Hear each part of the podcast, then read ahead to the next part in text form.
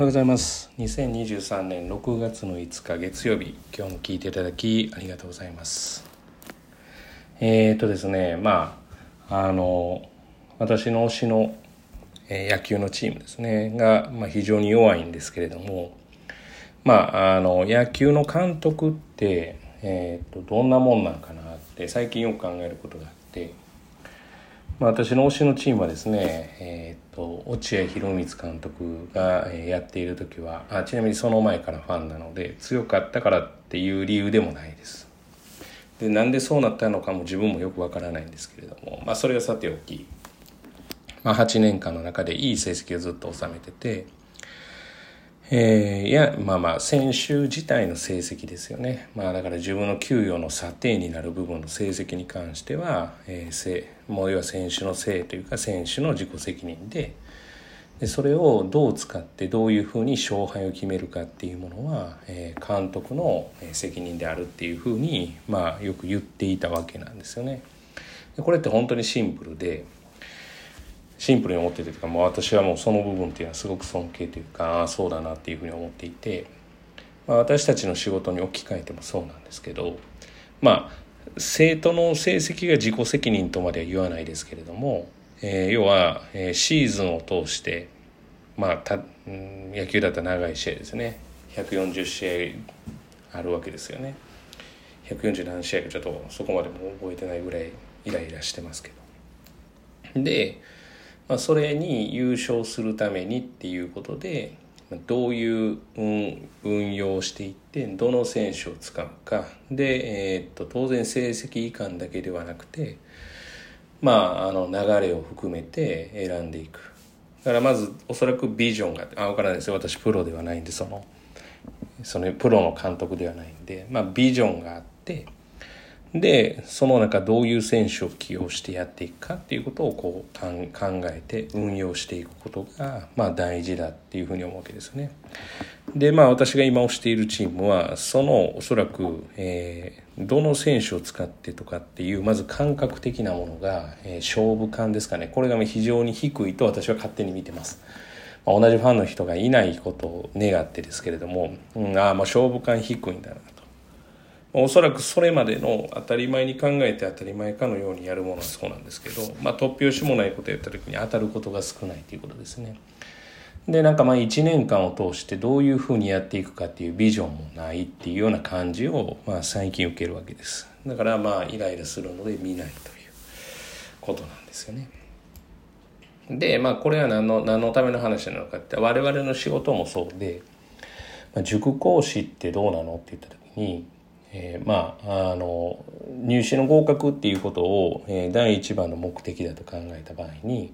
まあ、その合格に向かっていく時に今の立ち位置今の要はいる地点でどうなっていないといけないのかとか、まあ、どういうふうにしていくのかっていうことを、えー、当然未来を考えておかないといけないと思うんですよね。だから今この課題を渡してで、えっ、ー、とまあこんなこと言って失礼ですけどこの子はおそらくサボるだろうからっていうことも見込んでやっていかないといけないと。でまああったそのなんですかね成績だけでどうこう言うんだったらこれが誰でもできることなので、まあ、それに応じて数字だけではなくまあ自分の教えている感覚であるとかえー、あまあこういう感じで答えられてたら大丈夫かなとか、まあ、専門的なものではなくても、まあ、当然流れとしてあこういう子は伸びるなっていうことを判断して、まあ、例えば志望校をちょっと上目に設定するのか、まあ、果たしてその要は志望校に関しては、えー、ある程度こう安定を求めてやっていくのか。で、えーまあ、高校受験っていうのをまあ銘打っているので高校受験が終わればでもいいんだけれども、まあ、その後のことも含めて要はアドバイスができるっていうことが大事じゃないのかなっていうふうに、えー、考えているわけですよね。でそれを今ある点数と、えー、ものだけで判断をしてってやっていくんだったらまあ言ってみたら素人でもできてしまうわけですよね。で結局そういうビジョンがないっていうまあ講師はまあ良くないのかなっていうふうに思ったり私も昔はそのビジョンビジョンはとにかく例えば感覚に受からせるとかまあそういうことはあったんですけれどもだからやっぱ目標ありきでこの子がどうなんだっていうことを、えー、それぞれで考えないといけないし今の状態を含めてアドバイスをしないといけないと。まあ、それが全部適切かって言われたら、えー、その適切でなかったとしても要は未来を描いているものに対しては間違いがないのでこの未来っていうことは大事じゃないかなって。つまりどうなっていくかっていうビジョンがなければ、えー、全てのアドバイスその場その場で正しいアドバイスでも正しくないこともあれば正しくないというふうに思っているものも実は正しいというものもあるっていうことなんですよね。ちょっと小難しい話にはなるんですけれどもまあちょっと昨日とかですね結果を見て何なんだこれと思うわけですよね。はあ？みたい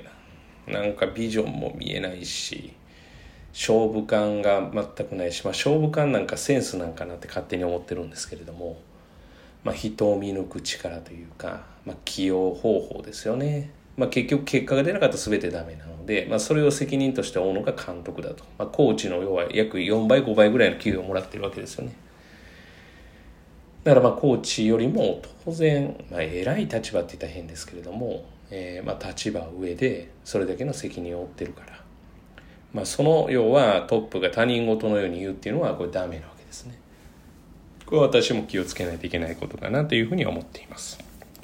まあ、ということで明日から頑張ってくれることをあまあそれは別として仕事に、えー、邁進できるんじゃないかなと思うんでしっかり一人一人見ていきたいと思います、えー、本日は以上です。今日も聞いていただきありがとうございました、えー、今日一日が皆様にとっていい一日となることを願いましてまた次回お会いしましょう。では。